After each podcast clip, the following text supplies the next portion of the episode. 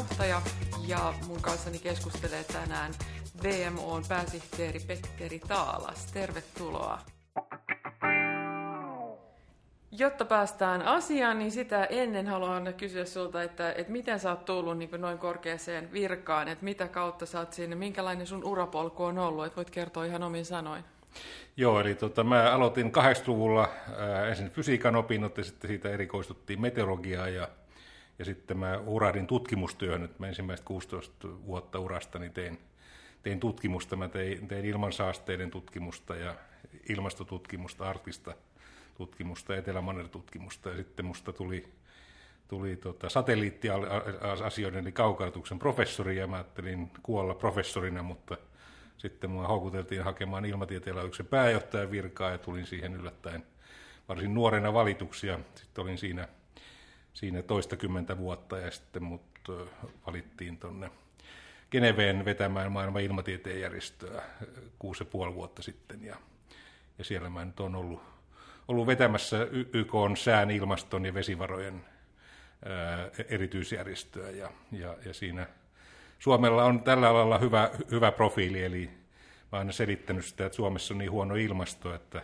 että meillä pitää olla hyvää ilmatieteellistä osaamista. Ja meillä on se kovatasoinen ilmatieteen laitos ja meillä on kovatasoista yliopisto-osaamista Suomessa ja meillä on myöskin Vaisala, joka on säälaitealan maailmanmarkkinajohtaja. Eli meillä on Suomi on tämmöinen kokoaan suurempi toimija tällä meidän, meidän alalla ja se varmasti edesauttoi sitä, että mut valittiin valittiin vetämään sitä Vai olisiko se sittenkin toisinpäin, että koska sinä niin Suomi on päässyt tutuksi tälläkin alueella, tällä tieteen No kyllä mä sanoisin, että tässä on niin kuin, tämä iso, iso joukon työtä, että me ollaan, ollaan, ollaan tällä alalla kovatasoisia. Ja tietysti oma intressi oli, oli päästä uudistamaan YK-järjestöä, ja sitä me ollaan tehty nyt viimeiset vuodet mun johdolla. Niin sitä pitää ajatellakin, että ei mitenkään pienesti, vaan että uudistamalla ja, ja sitten tämmöisiä isoja kansainvälisiä järjestöjä. Tämän keskustelun aihe on ilmastohuolia ja ilmastohuolettomuutta. Kumpaan sä kallistut? Mo- molempiin oikeastaan, että, että, että meillä on tota, ilman muuta tämä ilmastonmuutos on ihmiskunnan jopa suurin kysymys tälle vuosisadalla, että se, se meidän täytyy ratkaista.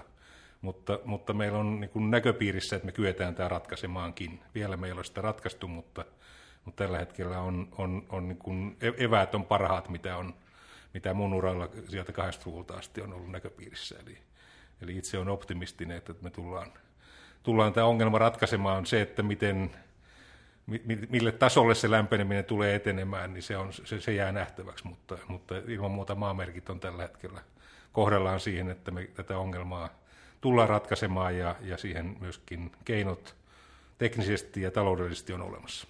Okei. Sä oot varmaan kirjoittanut noistakin asioista nyt tässä kirjassa, mikä, mikä julkaistiin tässä nyt tal- tai kevät-talvella.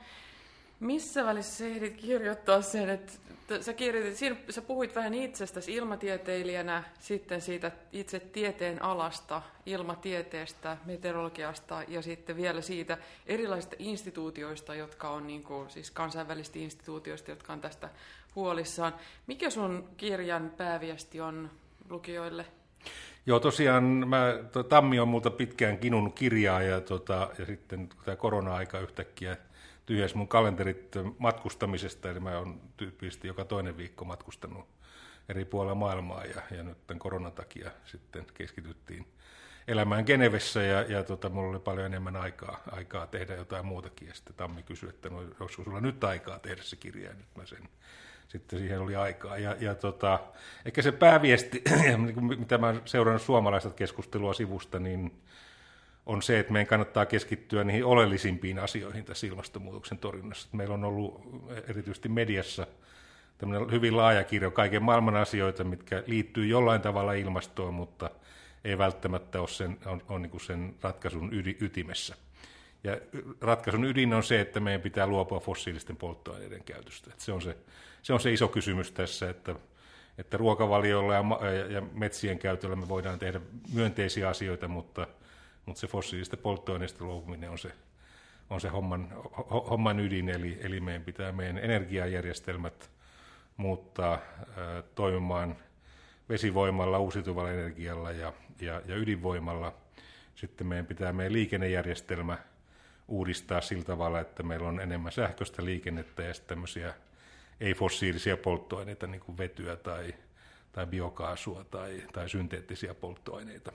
Ja sitten tietysti kevyttä liikennettä, mitä me ilmeisesti molemmat harrastetaan, ollaan aktiivipyöräilijöitä, niin sitä, sekin on hyvä, mm. hyvä keino. Ja sitten meidän teollisuudessa meidän pitää luopua myöskin prosesseista, jossa, jossa, jossa syntyy paljon päästöjä. Esimerkiksi terästeollisuus ja, ja sementin tuotanto on tämmöisiä, missä, missä syntyy isoja määriä päästöjä. Ja sitten tietysti ma- maankäytössä käytössä niin kuin hölmöläisen homma on se, että me uhrataan tällä hetkellä yli 70 prosenttia maailman maatalousmaasta tuottaaksemme karjalle rehua. Että se, se, niin kuin, se rehun tuotanto, se, sitä maata voitaisiin käyttää järkevämmin ja, ja tota, tuottaa, syödä enemmän kasvisruokaa ja, ja vähentää sitä erityisesti punaisen lihan käyttöä.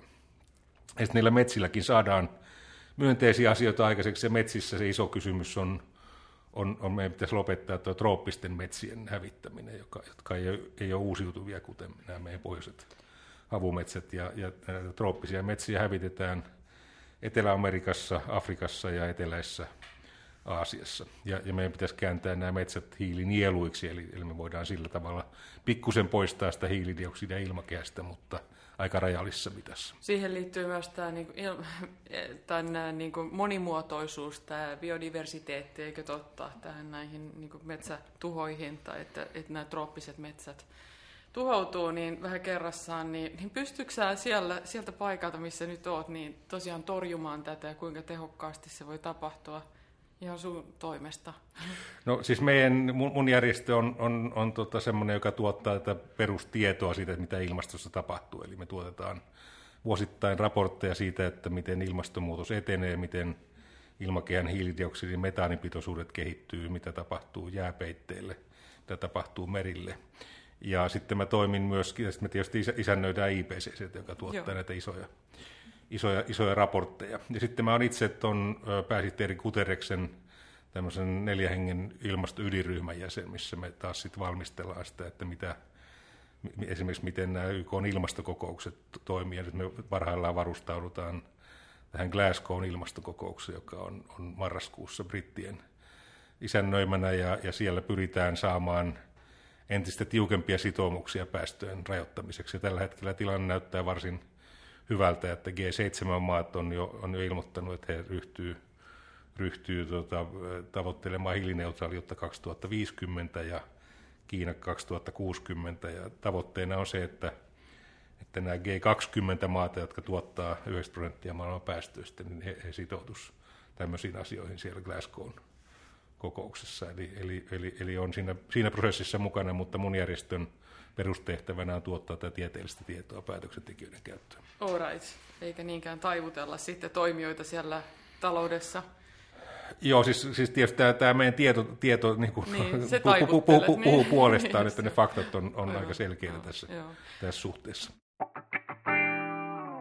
Mutta hei, sitten on tämmöinen kansallisaktiivi Greta Thunberg tuolta Ruotsista. Miten, miten tota, varmaan te olette yhtä tunnettuja maailmalla, te molemmat, niin, niin tota, mitä mietteitä sulla hänen työstään ja toiminnastaan? No meillä on varmaan ihan yhteinen tavoite, eli, eli saada tämä ilmastonmuutos pysäytettyä ja, ja, ja tota, sen kautta sitten varmistaa se, että ihmiskunnan hyvinvoinnin edellytykset on paremmat ja, ja, ja me voidaan myöskin, sitten myöskin nämä luontoon kohdistuvat vaikutukset rajoittaa kohtuullisiksi. Tietysti keinot on erilaisia. Tosiaan mun, järjestöni toimii tämän tieteellisen tiedon kautta ja myöskin näiden neuvottelujen kautta, ja, ja, ja Greta toimii sitten enemmän tämmöisen kansalaisaktivismin kautta, mutta, mutta yhteinen, yhteinen päämäärä meillä on, mutta keinot on, on varsin erilaisia. Niin. Mutta tota, siis jos me ajatellaan, että tämä ilmasto on kuitenkin nyt jo vähän niin kuin sairastunut, tai että se ei ole ihan terve enää, niin mikä, mitä sä sanoisit sit diagnoosista, jos sä oot se lääkäri nyt, joka tekee näitä havaintoja, diagnoosia ja, ja antaa lääke, määrää lääkitystä, niin mitä sä sanot tämän potilaan tilanteesta tällä hetkellä? No tällä hetkellä kaikki indikaattorit on vielä punaisella, eli, eli, eli, eli tähän mennessä me ei olla nähty mitään myönteistä kehitystä ilmakehässä, eli, eli meidän me ollaan rikottu näitä keskeisten kasvihuonekaasujen pitoisuuksia, eli hiilidioksidipitoisuus on, ja metaanipitoisuus on korkeimmillaan ainakin viimeiseen 800 000 vuoteen, jota me voidaan tutkia tuolta Etelämantereen ja Grönlannin jäätiköiden, jäätiköitä kairaamalla. Ja arvio on se, että hiilidioksidipitoisuus edellisen kerran oli tä- tällä tasolla kolme miljoonaa vuotta sitten, ja silloin, silloin meriveden pinta oli 10-30 metriä nykyistä korkeammalla, ja lämpötila oli 2-4 astetta nykyistä, nykyistä korkeampi.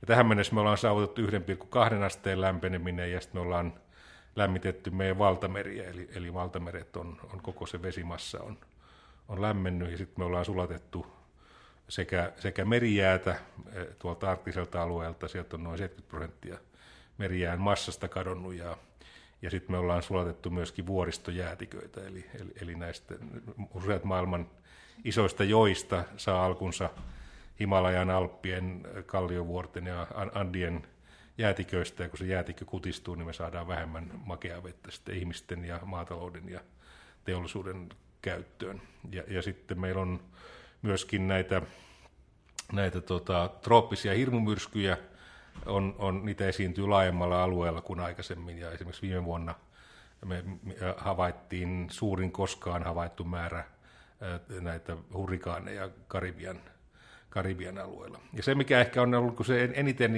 ihmisten ihmisten ja myöskin talouteen vaikuttava tekijä on, on muutokset sademäärissä. Eli, eli, eli tämä lämpötila ei ollut se ehkä se suurin, suurin tekijä, mutta, mutta, tota, mutta se, että me ollaan muutettu maailman sadejakauma, eli osa maailmasta on tullut kuivemmaksi ja, ja näitä kuivuutta ja metsäpaloja ja, ja tappioita maataloudessa on koettu, koettu muun muassa Välimeren alueella, Afrikassa, USAssa, Meksikossa – Brasiliassa ja, ja, ja, ja myöskin, myöskin Aasiassa monilla alueilla.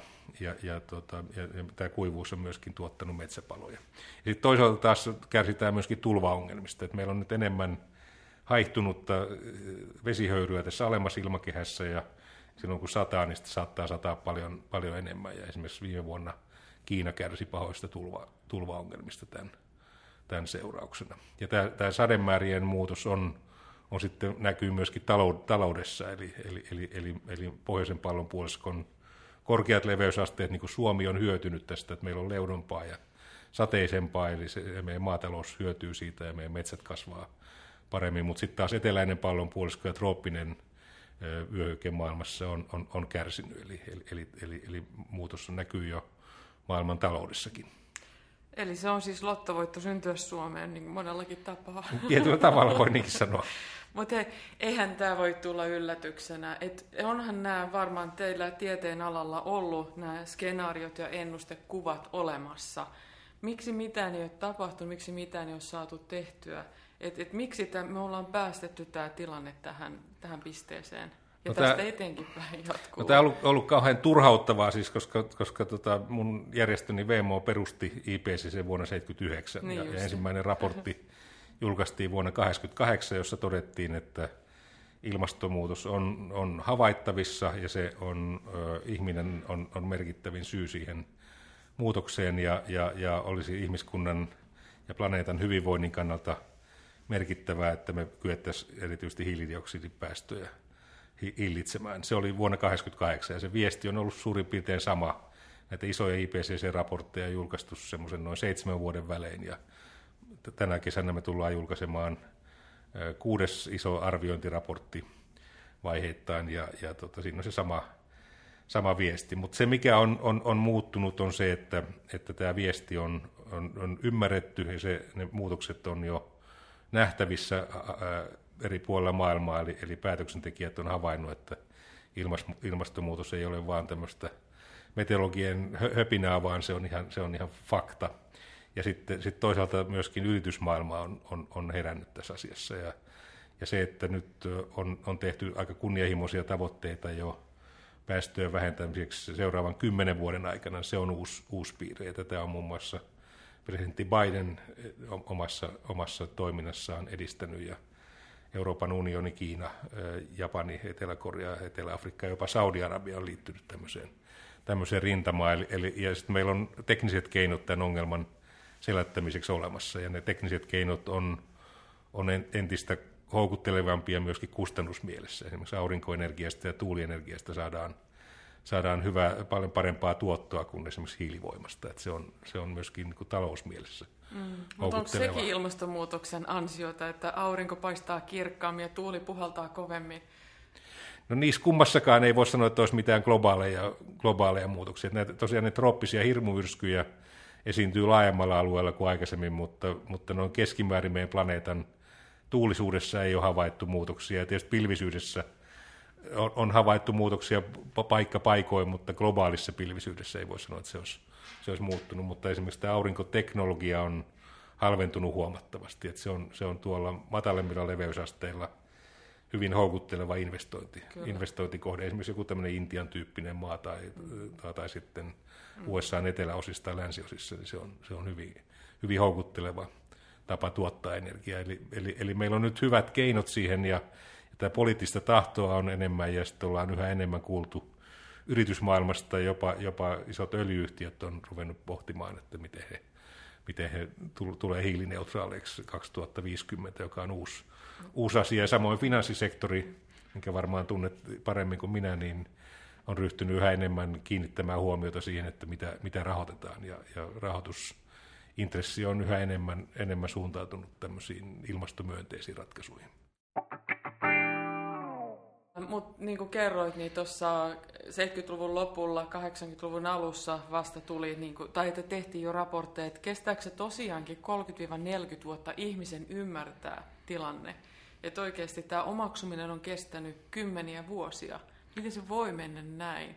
No, vähän samantyyppistä kehitystä on nähty tästä tupakan osalta. Että tupakan terveysvaarat on ollut myös jo vuosikymmeniä tiedossa ja vasta nyt on niin kuin hyvinvointimaissa tämmöistä lainsäädäntöä, millä se tupakan, tupakan käyttö on hillitty ja tupakan käyttö on vähentynyt. Et siinä oli vähän samantyyppinen pitkä kaari. Mutta meidän ongelma tässä ilmastoasiassa on se, että, että nämä fossiiliset polttoaineet on ollut varsin miellyttäviä käyttäjälle, eli, eli sillä on, ollaan, ollaan tuettu tätä teollistumista, se on ollut liikkumisen selkäranka ja, ja, ja, ja monen toimeliaisuuden selkäranka, että, että näiden uusien ilmastomyönteisten keinojen käyttöönotto ei tapahdu ihan, ihan kädenkäänteessä, mutta, mutta tosiaan ne keinot alkaa olla, olla, olla taloudellisesti houkuttelevia ja, ja, ja, ja, ja, niitä, ja myöskin, myöskin käyttäjäystävällisiä. Eli, eli meillä on nyt ne parempi sortimentti näitä keinoja käytössä kuin esimerkiksi silloin 80-luvulla, jolloin, jolloin, jolloin tämä meteorologian salaseura ties, ties tämmöistä ongelmasta kuin ilmastonmuutos. Mm.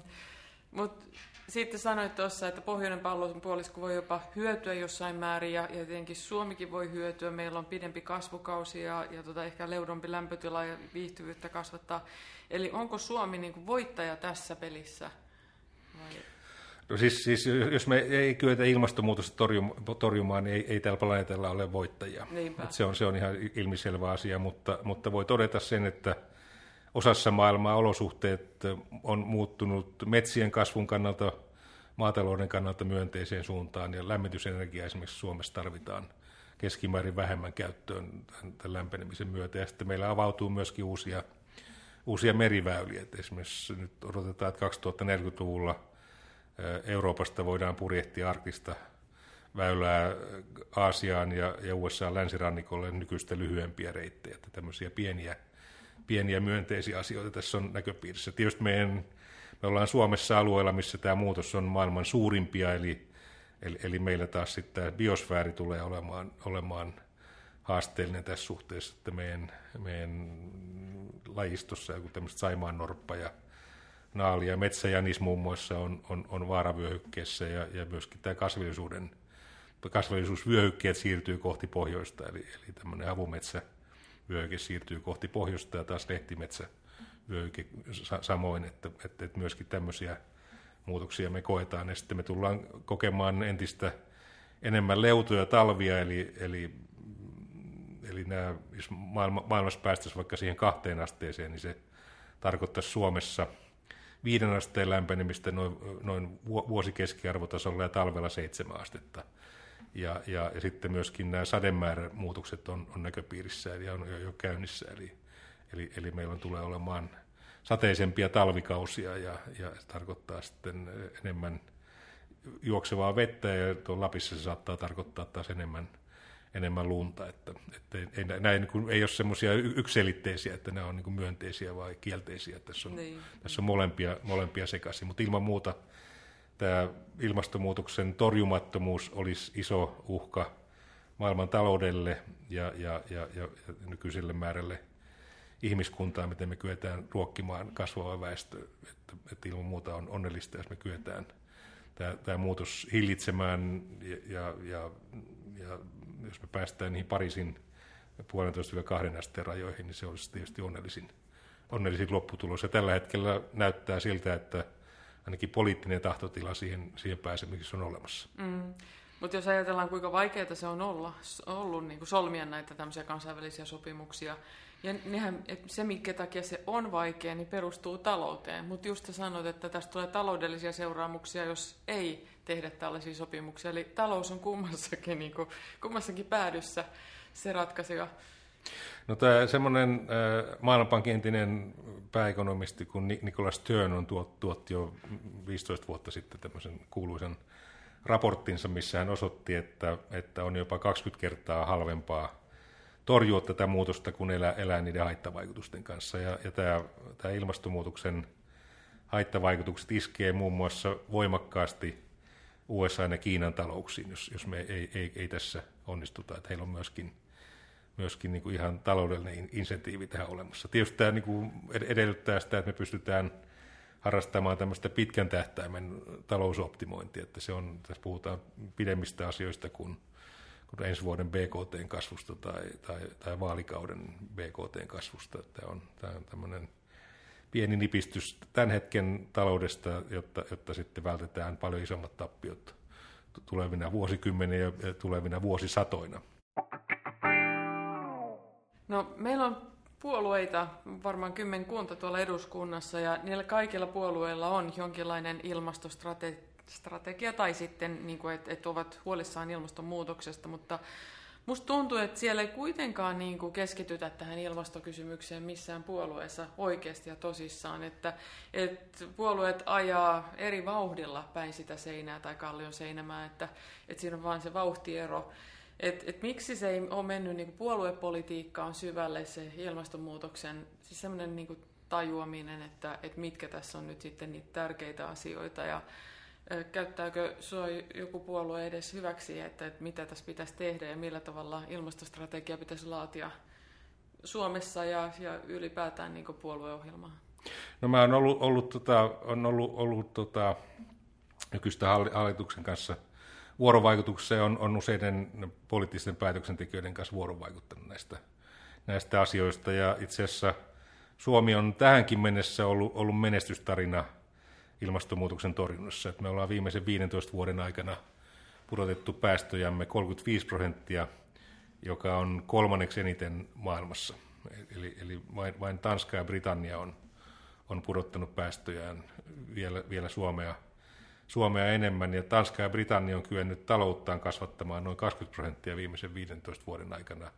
Suomi valitettavasti vain 8 prosenttia. Eli, mutta tämä niin demonstroi sitä, että me voidaan voidaan tämä myöskin tämä päästöjen kasvu ja talouskasvu eriyttää. Ja maailmassa on reilu 30 maata, jotka on, on, on pudottanut päästöjä ja samalla talous on kasvanut. Ja jossain maissa, niin kuin Singaporessa, kasvu on ollut varsin, varsin dramaattista tässä talous, talousmielessä. Eli, eli, eli, eli semmoinen automaattinen korrelaatio talouskasvun ja päästöjen kasvun välillä, se on kyetty – kyetty taittamaan. Ja Pohjoismaat on niin kuin maailman mittakaavassa hyvä, hyvä esimerkki.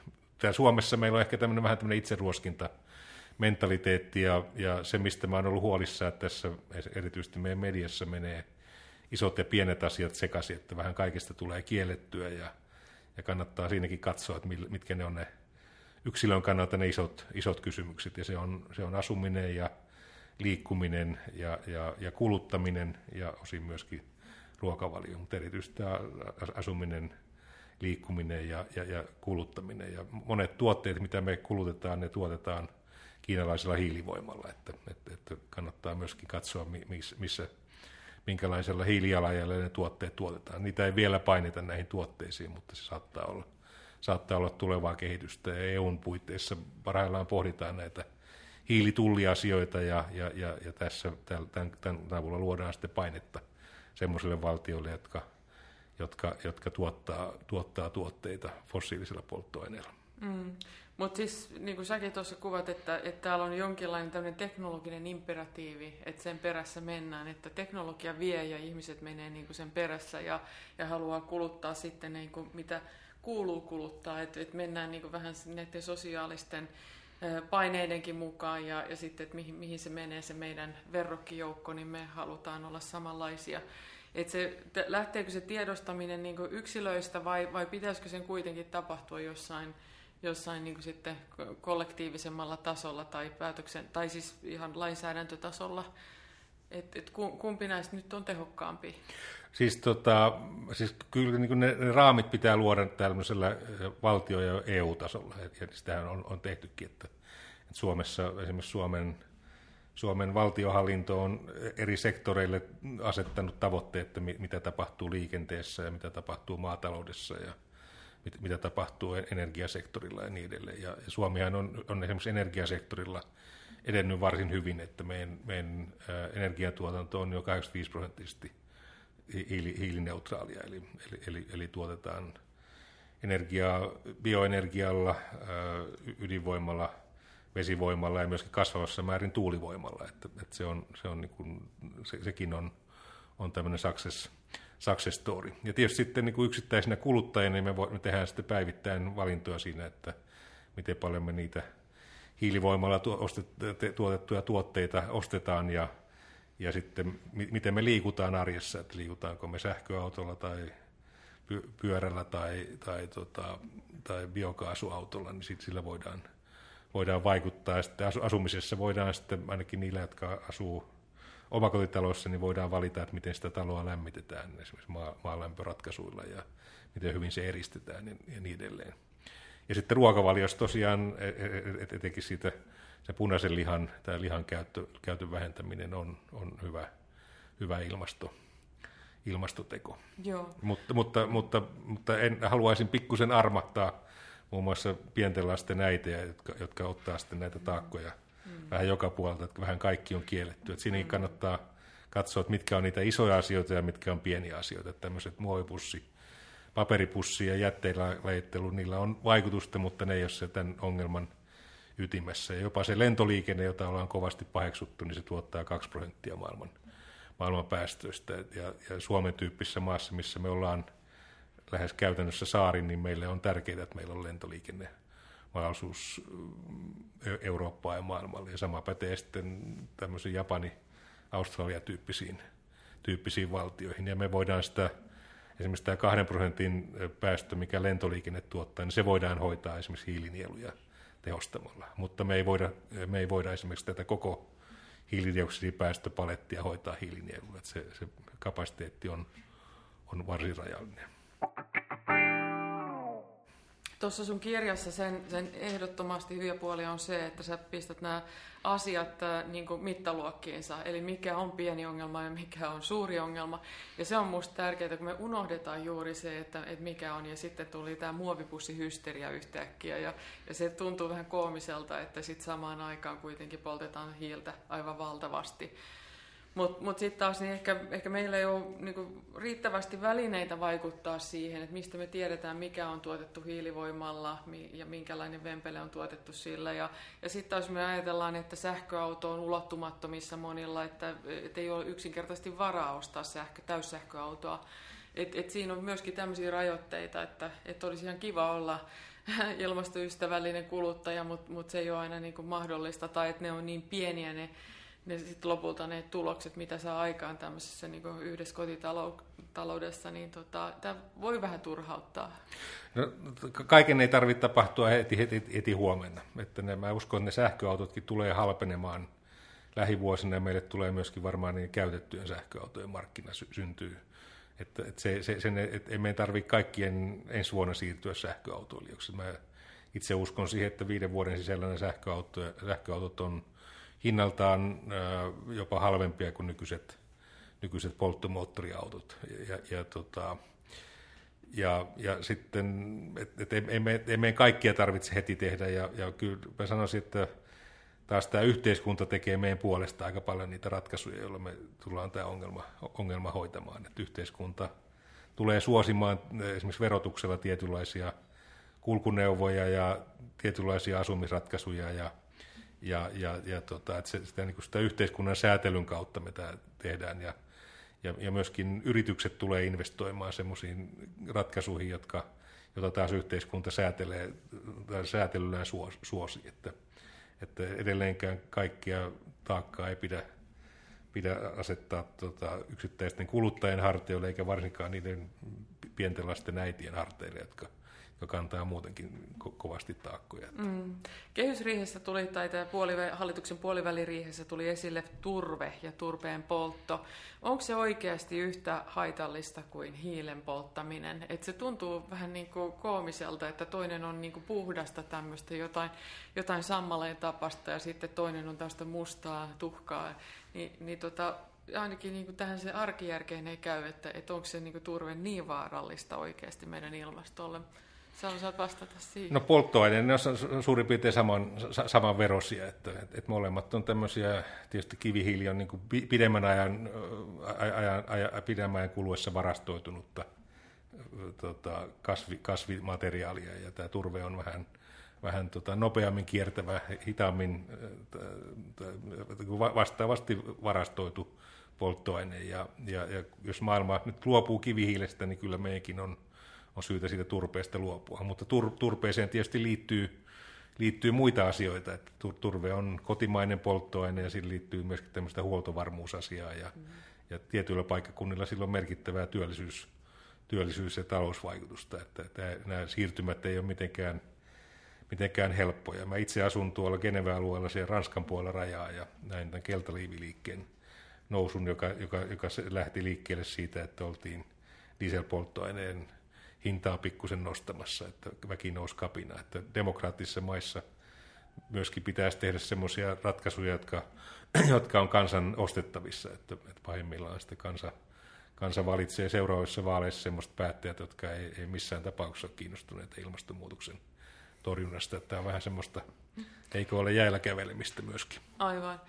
Tota, nyt puhutaan paljon niin kuin siitä torjunnasta, ilmastonmuutoksen torjunnasta, mutta mut mun mielestä sä oot korostanut sitä sopeutumisen tärkeyttä myöskin, että meidän täytyy vain sopeutua siihen, koska sitä ei pystytä pysäyttämään. Eli poliitikkojen olisi syytä varautua myöskin siihen, mitä se sopeuttaminen Suomen tapauksessa tarkoittaa. Tai Joo. sopeutuminen, anteeksi. Joo, siis fakta on se, että vaikka me onnistuttaisiin tämän ilmastonmuutoksen pysäyttämisessä, niin tämä muutos tulee etenemään lähimmät vuosikymmenet. Että siinä on jos, jos me ollaan onnistuneita, niin 2060-luvulla tämä, tämä muutos ei enää etene. Ja siihen, siihen asti arvio on se, että, että, että muutos etenee ja meriveden pinnan nousu tulee etenemään vielä 2300-luvulle tämän jo tähän mennessä tehty, tehtyjen päästö, päästöjen ansiosta. Ja, ja sen takia meidän pitää myöskin satsata tähän ilmastonmuutoksen sopeutumiseen. Ja tässä tulevassa Glasgown ilmastokokouksessa tullaan hyvin paljon keskustelemaan tästä ja, ja, ja tässä perus juoni on se, että, että näitä vähemmän kehittyneitä maita tuetaan ilmastonmuutoksen sopeutumisessa ja, ja tavoite on se, että me saataisiin 100 miljardia US-dollaria tämmöistä rahastoa aikaiseksi, jolla, jolla tuetaan, tuetaan näitä ilmasto, ilmastonmuutoksen sopeutumista. Eli me voidaan näitä ilmastonmuutoksen haittavaikutuksia vähentää, ja, ja yksi, yksi, yksi teema, millä me voidaan niitä haittavaikutuksia vähentää, on se, että meillä on hyvät äh, sään ennakkovaroituspalvelut käytössä. Ja, ja, ja Suomi on esimerkiksi omassa kehitysyhteistyötoiminnassa ollut tämmöistä toimintaa, toimintaa tukemassa. Ja, ja, ja tällä hetkellä äh, vain noin puolessa maailman maista on, on kunnon ennakkovaroitusjärjestelmät, eli, eli joissakin maissa se katastrofi vaan tulee ja, ja, ja, ja ihmisiä ei kyetä evakuoimaan. Ja, ja, ja myöskin taloustappiot on paljon suuremmat kuin jos pystyttäisiin vaikka viikkoa etukäteen tietämään, että nyt tulee merkittävä sääilmiö, joka, joka tulee tuottamaan tuhoa ja väkeä kannattaa, kannattaa evakuoida. Esimerkiksi USAssa tämä voimakas hurrikaanikausi 2017, niin siellä ei juurikaan ollut ihmistappioita, mutta kun taas sitten tämmöinen vastaava trooppinen myrsky iski Mosambikiin, niin siellä, siellä kuoli tuhansia tuhansia ihmisiä, kun, kun ei ollut kunnon, kunnon ennakkovaroituksia, eikä, eikä myöskään viranomaiset ymmärtänyt, mitä, ne, mitä tämmöinen ilmiö tarkoittaa. Että, että se, on, että, että se, on, se sopeutuminen on keskeinen juttu. Ja sitten tietysti yksi sopeutumiskysymys on se, että kun tämä meriveden pinta nousee, meillä on hyvin paljon väestöä asuu rannikoiden isoissa kaupungeissa, Aasiassa, Euroopassa, Afrikassa, Pohjois-Amerikassa, niin meidän pitää myöskin, myöskin tota sopeutua siihen, että, että nämä nämä rakenteet on, on, on uhattuina siellä. Suomessa äh, keskeinen juttu on, on sopeutua siihen, että meillä, meillä talvet muuttuu leudompaan suuntaan ja lämpötila sahaa esimerkiksi sinne nollan molemmin puolin paljon useammin kuin tähän mennessä ja myöskin ne talvisateet lisääntyy. Eli meidän pitää varautua siihen, että meillä saattaa olla talvitulvia ja joudutaan hanskaamaan entistä enemmän virtaavaa vettä systeemeissä. Ja se vaikuttaa rakenteisiin, se vaikuttaa asuntoihin ja, ja, ja tota, esimerkiksi myöskin teihin, teihin että, että tämä on yksi. Ja sitten tietysti, tietysti meidän biosfääri kokee muutoksen, että, että tämä meidän muun muassa metsätaloudessa, niin, niin nämä havupuu, havupuut, havupuuden viihtyminen Etelä-Suomessa tulee vähenemään ja tänne täällä taas menestyy paremmin lehtimetsät jatkossa, että silloin on myöskin tämmöisiä niin rakenteellisia, rakenteellisia muutoksia. Niin, sanoit tuossa, että, että myöskin meriveden pinta on nousu, tai nousemassa ja se, se ei pysähdykään pitkään, pitkään aikaan. Mitä se tarkoittaa? Helsinkihän on tällainen niin kuin merenrantakaupunki, se on ympäröity vedellä, merivedellä niin kuin melkein joka puolelta, melkein kauttaaltaan. Tarkoittaako se sitä, että Helsinki on, on niin hukkumassa ja pitäisikö pääkaupunkia siirtää tuonne sisämaahan päin? Helsinki on mun näkemyksen tietojen mukaan niin varautunut kaavoituksessaan siihen, että meriveden pinta voi nousta kolme metriä. Mutta meillä on joitakin alueita, jotka on, on niin rakennettu ennen näitä varautumisia, muun muassa Marjaniemi tuolla Itä-Helsingissä on, on, on tämmöinen herkkä, herkkä alue. Ja, ja Itämerellä tilanne poikkeaa pikkusen näistä valtameristä siltä osin, että täällä vielä Suomen alueella maa vielä kohoaa tämän jääkauden jäljiltä. Ja tähän mennessä me ollaan tuolla länsirannikolla – pysytty suurin piirtein nollassa, vaikka meriveden pinta nousee tämän maan kohoamisen takia. Ja etelärannikolla taas ne maailman lukemat on kyetty jakamaan kahdella, eli, eli, eli meillä on vain nähty niin kuin puolet siitä meriveden pinnan nettonoususta.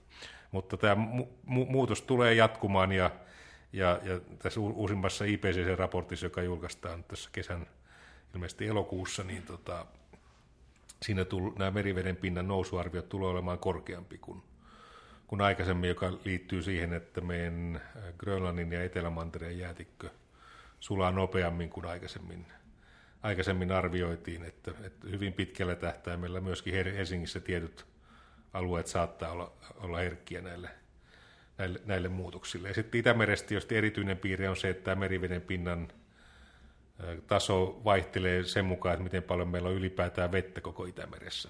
Että musta onko se 2005 tammikuussa me koettiin tilanne, missä ensinnäkin Tanskan salmien kautta tänne pakkautui lisää vettä ja sitten sit saatiin semmoisen voimakkaan matalapaineen yhteydessä tämä vesi niin kuin loiskumaan vähän niin kuin kylpyammeissa, jolloin Helsingissä meriveden pinta nousi puolitoista metriä. Ja Helsingin keskustan tunnelit on, on rakennettu niin, että ne kestää 1,7 metrin meriveden pinnan nousu, eli 20 senttiä lisää, niin me oltaisiin saatu Helsingin keskusta mykäksi sekä sähkön, sähkön että tietoliikenteen osalta. Ja tämmöistä tapahtui New Yorkissa äh, muutama vuosi sitten, kun siellä hurrikaani iski kaupunkiin. Että tämmöisiä ilmiöitä voidaan kokea, kokea jatkossa enemmän. Eli Itämerellä me ollaan vähän erilaisessa tilanteessa kuin, kuin maailman, maailman merillä, mutta tämä keskimääräinen nousu tulee koskettamaan meitäkin, mutta hieman lievemmässä mitasta maan kohoamisen myötä. Apua läheltä piti tilanne, siis 20 sentin päässä oltiin, ettei olisi kaikki mennyt niin kuin ihan kadonnut mykäksi. Siis tota, onkohan tähän varauduttu nyt sitten jollakin tavalla, että sitä ei pääse tapahtumaan? No se, siis, no ainakin tota, näissä voimaloissa, silloin myöskin sekä, sekä Loviisan ydinvoimala että venäläisten Sosnovi Boroltiin ajamassa alas, että näissä, näissä muun muassa näissä ydinvoimaloiden turvajärjestelmissä on varauduttu siihen, että meriveden pinnan vaihtelevuus on, voi, voi olla aika suurta. Ja Helsinki, Helsinki on tosiaan uudessa kaavoituksessa varautunut siihen kolmen metrin meriveden pinnan vaihtelevuuteen. Ainakin nämä uudet alueet, mitä rannikolle rakennetaan, niissä, niissä tämä on otettu huomioon. Tota, Me ollaan puhuttu paljon siitä, että, että myös pieni ihminen voi tehdä paljon. Että ne on helppoja, halpoja ja toiset on vaikeita ja kalliita toimenpiteitä. Sä sanoit, että, että niin kuin lähdetään siitä, että, että esimerkiksi ruokavalio voi, voi muuttaa ja sitten vähän niin kuin miettiä, että millä kulkee, millä liikkuu, että, että minkälaisia liikuntatapoja on. Mutta mitä kunnat voisivat tehdä? Kunnathan on siellä niin kuin näillä alueilla lähellä ihmisiä. Onko siellä jotain kuntataloudessa tehtävissä tai että kunnallis, kunnallisessa päätöksenteossa jotain sellaista, mitä pitäisi pikimmiten tehdä? No, kunnat on itse asiassa näyttänyt hyvää esimerkkiä tässä, että yksi, yksi, yksi, yksi hyvä kunta Suomessa on Lahti, joka on, joka on luopunut kivihiilen käytöstä ja heillä on, heillä on tämmöinen, tämmöinen mainstream-ajattelu, että, että he pyrkii olemaan esimerkkikunta. Ja meillä on iso, iso määrä kuntia Suomessa, jotka on sitoutunut kunnianhimoisiin hiilineutraaliustavoitteisiin, eli siellä voidaan näissä energiatuotantoratkaisuissa, liikenneratkaisuissa ja myöskin näissä tilojen käyttö ratkaisuissa voidaan vaikuttaa siihen, että kunnat on, on, on merkittäviä toimijoita ja kunnat myöskin tekee investointeja, samoin kuin valtio tekee investointeja, ja niissä investoinneissa voidaan, voidaan, voidaan myöskin edistää tämmöisiä ilmastomyönteisiä mm-hmm. ratkaisuja. Ja, ja, ja jopa paritussa USAssa ää, niin kunnat on tehnyt merkittäviä ratkaisuja. Esimerkiksi, esimerkiksi New, Yorkilla, New Yorkilla on hyvin kunnianhimoinen ilmasto-ohjelma, samoin, samoin Miamilla muun muassa, että, että siellä myöskin, myöskin tota, sillä tasolla toimitaan ja, ja saadaan, on saatukin myönteisiä asioita aikaiseksi. Ja, ja monet näistä investoinneista, joita tehdään, ne, ne maksaa itse asiassa takaisin suhteellisen pian. Eli, eli esimerkiksi New Yorkissa, kun päätettiin valaistusjärjestelmiä ja julkisten rakennusten eristämistä parantaa, niin nämä investoinnit on maksanut itsensä takaisin jossain 5-7 vuodessa, eli se on ihan niin kuin järkevä investointi sinänsä. Aivan. Puhutaan, että koronakin sai tämmöistä leviämisvoimaa ja vimmaa siitä, että, että ilmastonmuutos on ole tai totta ja sitten että biodiversiteetin kärsiminen on totta.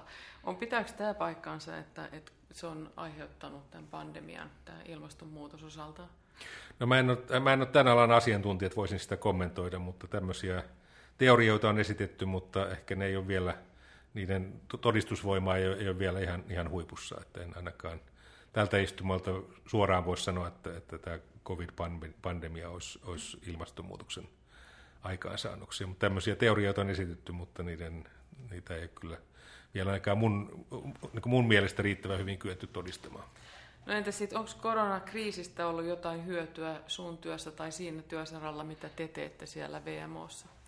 No tota, voi sanoa, että noin niin kuin yleisesti ottaen, ää, tietysti me, ollaan, me, me ollaan, ei ole matkustettu lentämällä lainkaan, mikä tietysti on, on se 2 prosenttia päästöistä. Mm. Ja jatkossa me tullaan, mä just te tehtiin suunnitelmat tuleviksi vuosiksi, niin tämä meidän matkustaminen tulee putoamaan ainakin vähintään puoleen, eli, eli, eli, eli vielä, vielä enemmän. Eli me ollaan opittu hoitamaan näitä meidän kokouksia sähköisesti, on näitä Teamsia, Zoomeja ja sun muita – muita menetelmiä käytetty ja sen kautta on saatu ennätyksellinen määrä osallistujia myöskin meidän kokouksiin. Että se on, ja, ja, ja on säästetty paljon työaikaa, paljon, paljon rahaa ja, ja sitten myöskin vähennetty sitä lentämisen tarvetta. Sitten me ollaan opittu myöskin, myöskin tekemään etätyötä ja ollaan opittu, että, että yllättävän hyvin kyetään hoitamaan, hoitamaan hommia, vaikka ei, istutakaan siellä toimistolla. Ja se, sen myötä me tullaan tarvitsemaan jatkossa vähemmän toimistotilaa ja sitten myöskin tätä työ, työmatka liikennettä voidaan, voidaan vähentää. Että tässä on niin kuin nämä, nämä kokemukset, mitä ollaan tämän covidin myötä saatu, niin ne, ni, niillä on, on, voidaan myöskin saavuttaa, saavuttaa ilmastohyötyjä. Mm. Entäs sitten turismi? Sanoit, että lentäminen aiheuttaa vain 2 prosenttia näistä ongelmista, mutta mitä sanot turismista, jos se nyt sitten taas roihahtaa tai räjähtää käyntiin niin kuin se oli silloin ennen koronaa, niin mitä, mitä sanot siitä, tai et, et onko se, minkälainen ilmiö se on sit siitä sun näkövinkkelistä? No se on mielenkiintoinen, mielenkiintoista nähdä, että, että onko ihmiset oppinut iloitsemaan sitä lähiympäristöstään. Ja esimerkiksi mä itse ja mun vaimon kanssa me ollaan, me ollaan tota, pyöräilty kovasti sekä täällä, täällä Suomessa ollessa että myöskin tuolla Geneven, Geneven alueella ja on, on sen kautta päästy niin tutustumaan – lähimpien kymmeneen kilometrien säteellä kivoihin uusiin pikkukyliin ja kaikkea muuta. Että, tota, että, että on mielenkiintoista nähdä, että palaako tämä, turismi en, ennalleen vai, vai ollaanko me enemmän opittu, opittu nauttimaan, nauttimaan asioista vähän lähempänä nykyisiä asuinpaikkoja. Ainakin, ainakin omassa tapauksessani niin mä tulen vähemmän työmatkustamaan aivan varmasti ja, ja vapaa-ajan matkustaminen kauemmas ei, ei, ole mun haaveissa. Että mieluummin mä sitten nautin, nautin niistä lähi, lähimiljöistä ja, ja, ja myöskin Suomessa on kivoja paikkoja, että ei tarvitse matkustaa edes, edes ulkomaille. Mutta mä, se, saa nähdä, miten tässä käy. Se on mielenkiintoinen kysymys. Joo, mun pitikin päättää tämä keskustelu juuri näihin kysymykseen, että mitä ilmatieteilijä itse tekee omassa arjessaan hyväksi niin tälle, tai, tai joka olisi hyväksi tälle ilmastolle. Ja koetko huonoa omaa tuntua, jos, jos käytät jotain niin fossiilisia polttoaineita tai, tai ruokavalio ei ihan mene siihen optimiin, että, että onko suutarin lapsella kenkiä? No tota, mä en ole niin kuin ehkä persoonalta niin en ole mikään absolutisti missään mielessä, että tämmöinen tiukka, hyvin tiukkapipoinen jonkun asian edistäminen ei ole mun sielurakennetta, mutta, mutta kyllä me ollaan tehty, me, me asutaan täällä Espoossa semmoisessa talossa, mikä on erittäin hyvin eristetty ja mä oon parhaillaan kilpailuttamassa maalämpöratkaisuja siihen, siihen taloon. Ja sitten toi meidän Geneven alueen talo taas lämpiä ja jäähtyy ilmalämpöpumpuilla. Ja, ja sitten mä taas työmatkat siellä Genevessä useimpina päivinä kuljen pyörällä, että se on, se on mulle, siitä tulee, tulee terveyshyötyjä ja mielenterveyshyötyjä samalla ja samalla tulee koettua, koettua säätä ja luontoa vähän paremmin. Mulla on vihettävä 15 kilometrin työ, työmatka siellä. Ja, ja, tota, ja sitten meidän ruokavaliossa niin me hyvin vähän syödään, syödään muuta punaista lihaa kuin riistaa. Että me harrastamme metsästystä ja Suomessa, Suomessa meidän syömä punainen liha on, on, on käytännössä lähialueen hirveä tai peuraa. Ja, ja syödään aika paljon kasvisruokia ja, ja myöskin, myöskin tämmöisiä meren, meren eläviä ruokavaliossa. Ja sitten me, me mökillä, niin mä, mun lempikulkuväline on, on sähkövene, että mun on tämmöinen aurinkopaneelilla latautuva vene, millä voi päästä hyvin lähelle katsomaan Saimaan norppaa, kun ei kuulu mitään, mitään meteliä. Että, että tämmöisiä, tämmöisiä keinoja meillä on käytössä. Ja mun lapset on opettanut meitä tekemään erittäin hyviä kasvis, kasvisruokia myöskin. Että, että, mutta en, en todellakaan sano, että, että kaikkien pitäisi lopettaa kaikki nykyinen aktiviteetti, vaan niitä voidaan, voidaan niin asteittain vähentää ja, ja eikä, eikä kaiken tarvitse olla tämmöistä hyvin pedanttia Pentti Linkolamaista elämää. Kaikki kunnia Pentti Linkolalle, että jaksoi, jaksoi vetää tällaista niin kuin, vähän, miksi te sanotaan, vähän tällaista niin kuin ankeetakin meidän näkökulmasta tai tällaista niin kuin, ehkä, ehkä kärsien itse sitten enemmän. Mutta mut tota, onko meillä nyt niin, niin että, että myös meidän ilmastotiede voi hyvin? Että et ei pelkästään, niin kuin, että, että me kuluttajat ollaan jotenkin nyt sitten valistuneita ja vaan että, että meidän ilmastotiede kehittyy ja sillä on riittävät resurssit, että tämä tieteellinen myöskin panostus on, on riittävällä tasolla. No oikeastaan tässä on niin ollut mielenkiintoista seurata, miten tämä tiede on kehittynyt tässä. Siis tämä, tämä niin kuin esimerkiksi hiilidioksidin vaikutus ilmastoon keksittiin jo 1800-luvulla. Että semmoinen ruotsalainen fyysikko, joka saa aikanaan Nobelinkin, tämmöinen Svante Arrhenius, keksi jo 1800-luvun lopulla, että, että jos me lisätään ilmakehän hiilidioksidipitoisuutta, niin se lämmittää tätä meidän alempaa ilmakehää. Että se, se ei ole niin kuin mikään uusi asia. Ja sitten tämä, vuonna 1979 mun järjestöni piti maailman ensimmäisen ilmastokonferenssin, missä – päättiin perustaa IPCC, eli, eli tiedostettiin, että tämä, muutos on, ilmastonmuutos tulee olemaan iso ihmiskunnan kysymys ja, ja, ja sen, sen, kun sen viestimiseksi tarvitaan tieteellisesti kovatasoinen järjestelmä. Ja silloin luotiin IPCC, joka ryhtyi, ryhtyi kokoamaan kaiken tieteellisessä kirjallisuudessa julkaistun materiaali yksin kansiin ja, ja, ja, ja, tota, ja tuottamaan siitä sitten tämmöisen yhteenvedon – poliittisille päätöksentekijöille. Ja näitä raportteja on tuotettu, tuotettu jo viisi kappaletta, näitä iso, isoja raportteja ja sitten iso määrä tämmöisiä erityis, erityisraportteja. Ja, ja, tuota, mm, ja se, se mikä, mikä sitten tapahtui ensi, ensi vaiheessa oli se, että nämä ilmastoskeptikot hyökkäs, hyökkäs tätä meidän tiedettä, tiedettä vastaan ja erityisesti 90-luvulla ja 2000-luvun alkupuolella niin vielä taisteltiin siitä, että onko nämä, onko nämä faktat kohdallaan vai ei. Ja ne faktat on pysynyt kohdallaan ja, ja tällä hetkellä tämä, niin tämä tieteen kiistäminen on, on oikeastaan vähän tämmöistä häviävää kansanperinnettä. Ja meillä oli Suomessakin oli, oli itsekin aina useissa ohjelmissa keskustelemassa joku ei-asiantuntijan mm. kanssa ja, ja joskus oli vähän niin kuin semmoinen koominen, että tässä on niin asiantuntija ja sitten joku, joka ei asiaa syvällisesti tunne, niin heittää jotain mm. uskottavan kuuluisia väitteitä ja sitten suurelle yleisölle syntyy vaikutelma, että tiede on vähän epävarmaa. Että tämä on oikeastaan kadonnut. Ja nyt se, mikä, mikä tällä hetkellä on tilanne, on se, että, että sitten taas on, on tahoja, jotka on sitä mieltä, että IPCCn tuottama tämä mainstream-tiede ei ole tarpeeksi rajua, että, että haluttaisiin vielä niin kuin rajumpia, mm, mm, kyllä. rajumpia viestejä. Ja meillä on Euroopassa yksi instituutti, joka tuottaa vähän tämmöisiä reippaampia tämmöisiä maailmanlopun näkymiä tähän liittyen, ja, ja myöskin siinä, siinä asiassa pitäisi olla tarkkana, että, että ei, ei pidä lietsoa tarpeetonta paniikkia, jos vaikka tämä onkin iso kysymys, niin, niin, niin tässä on on, on sitten jotkut harvat tahot menee, menee niin kuin yli ja se, se on ollut myöskin ruokkimassa tämmöistä nuorten pelkoja ja niin edelleen, tulevaisuuden kauhukuvia.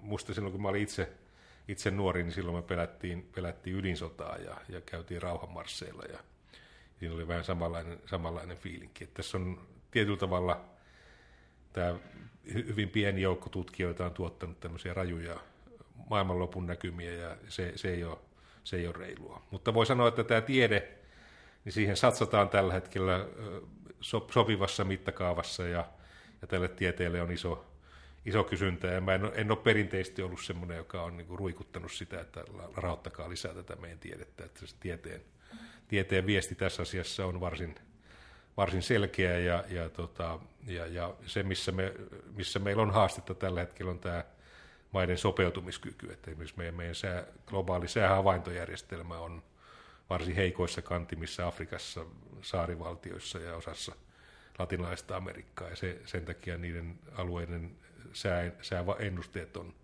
on varsin huono, huonolaatuisia. Et siihen mä satsaisin tällä hetkellä varoja ja myöskin näiden ennakkovaroitusjärjestelmien parantamiseen. Ja, ja siinä saadaan, saadaan iso taloushyöty tekemällä niin. Mutta tiede, tiede mun mielestä on, hyvissä kantimissa ja tieteen viesti on varsin, varsin selkeä, että siihen, siihen en, en ehkä kaipaisi miljardeja lisää, mikä, mikä on ehkä tämmöinen epäortodoksinen no niin, tiedemaailman näkemys. Kyllä, kuulostaa siltä.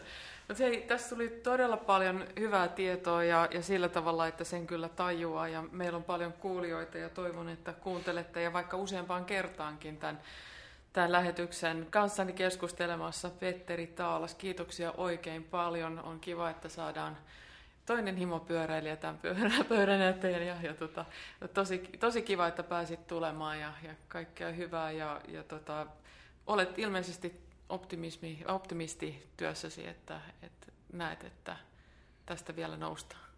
Joo, mä oon tätä seurannut niin monta vuosikymmentä ja voi sanoa, että nyt on, on ihan oikeasti toiveikas mieli, että me tullaan, tullaan tälle asialle jotain tekemään. Se, että mikä se lämpenemislukema tulee olemaan, että päästäänkö sinne puolentoista asteeseen, niin siihen me ei vielä olla matkalla, mutta esimerkiksi se Pariisin sopimuksen yläraja kaksi astetta, niin se, se, se, se jo siintää ihan, ihan realistisena tulevaisuuden näkynä. Hienoa. Kiitoksia oikein paljon. Kiitos.